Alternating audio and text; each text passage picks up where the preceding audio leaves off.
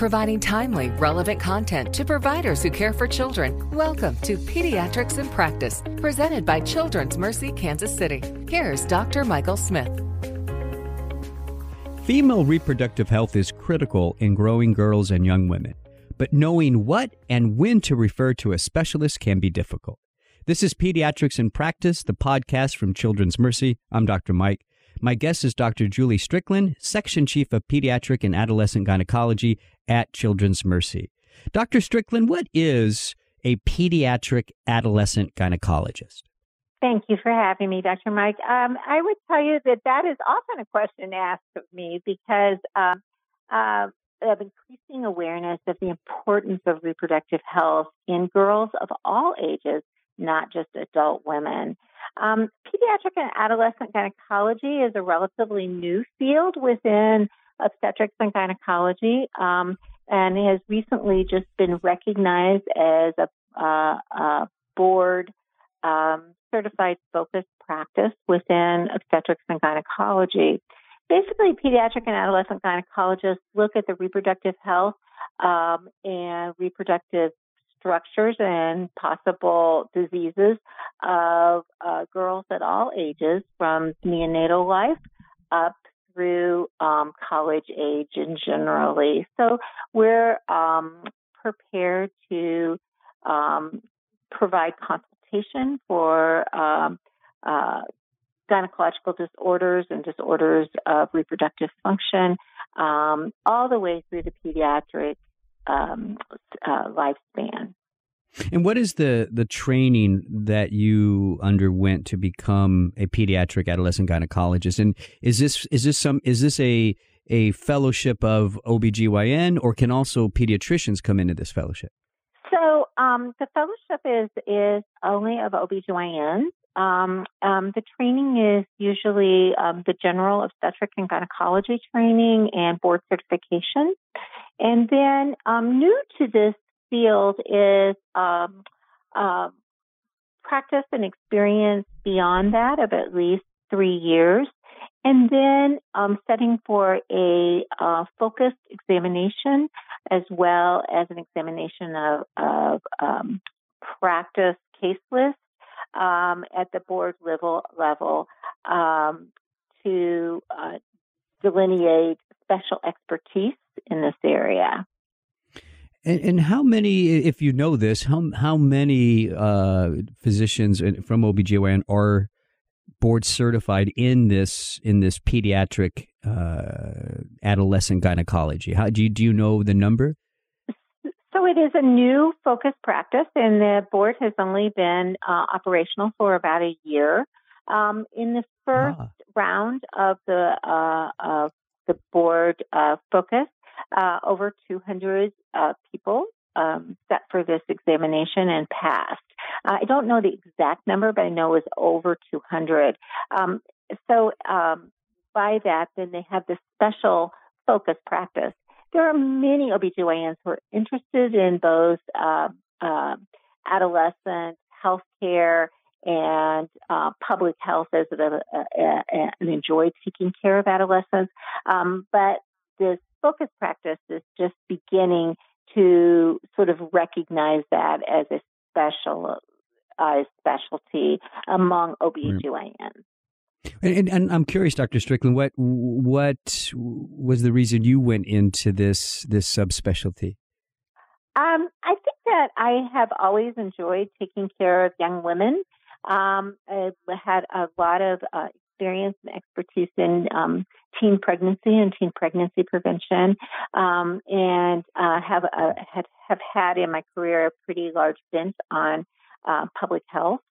Um, and uh, as I um, began taking care of young women, I really saw a gap um, in that oftentimes many uh, mm. of the disorders were really things that that really needed attention earlier. So I gained more and more expertise um, working um, highly collaboratively at Children's Mercy with uh, other specialties in uh, pediatric surgery, um, pediatric endocrinology, and really forming a hybrid team of people to address uh, reproductive uh, abnormalities in um, children and adolescents. And what what are some of those uh, common conditions that the specialist like yourself would actually diagnose and treat? Children throughout all the lifespan. Um, for example, in in neonates, we would often uh, evaluate um, uh, ovarian problems, ovarian cysts, masses, um, congenital malformations that, that are identified at birth in the reproductive system. Um, we often work with our pediatric surgeon with uh, with our anal rectal malformation clinic as well as our um, uh, uh, your pediatric urologist. Uh, in the child, we take care of injuries, uh, ovarian diseases, genital infections and irritations are a big common one as well as dermatologic problems that affect the, the child. Um, in the adolescents, it's more traditional gynecology. We, we treat um, menstrual functions. We're very interested in early diagnosis and treatment of endometriosis for our patients who present with pelvic pain and menstrual related dysfunction.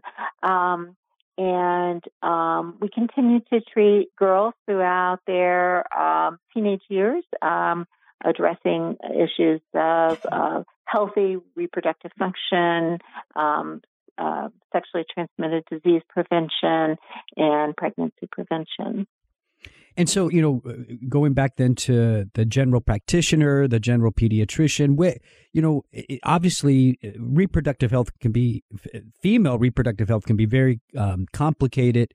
Uh, and, and, and so do you have any advice for the general practitioner of, of when should they reach out to somebody like yourself? So our whole specialty is set up to be a consultant, and it works best when we often work in combination with primary care physicians. Um, we often partner with it uh, with them. Many of our patients come from far away, and so that's optimal if we can partner with them. Um, different primary care doctors have different comfort levels as far as reproductive health care. Um, so we try to be uh, supportive at all those different levels. Um, I think that that um, uh, we can always say that that um, we feel that we love to see, particularly patients who begin to develop menstrual dysfunction that have um, problematic uh, periods, either with bleeding or pain, and and um, we appreciate so much the primary care doctors using that um, menstruation as an important vital sign. Um, so it's often the time when we discover other problems of health. So we're always glad to see those patients and be a resource um, during during all time periods. Uh, likewise, in the neonatal period, we are often a resource to primary care physicians who do great exams and just see something that doesn't look quite right, and they're often they're often um, very astute at diagnosing congenital malformations that that are important to identify early, even if we don't treat them till they're older. So fantastic information, Dr. Strickland. So, in summary, what would you like the general practitioner, the the, the general pediatrician, the community uh, practitioner, what would you like for them to know about female reproductive health and the role of a specialist like yourself?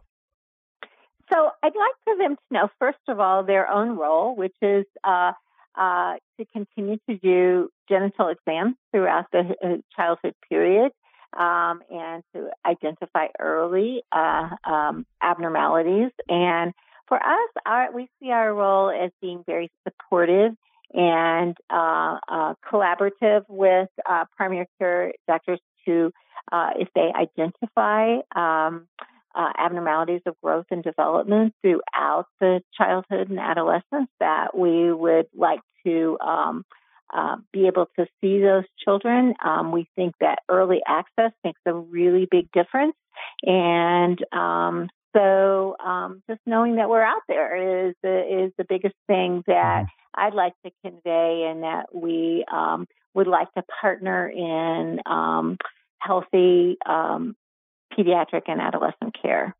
Know, excellent summary. That's Dr. Julie Strickland, Section Chief of Pediatric and Adolescent Gynecology at Children's Mercy. Thanks for checking out this episode of Pediatrics in Practice. Please visit childrensmercy.org to get connected with Dr. Strickland or any other provider. If you found this podcast helpful, please share it on your social channels and be sure to check the entire podcast library for topics of interest to you. And be sure to check back soon for the next podcast. I'm Dr. Mike. Thanks for listening.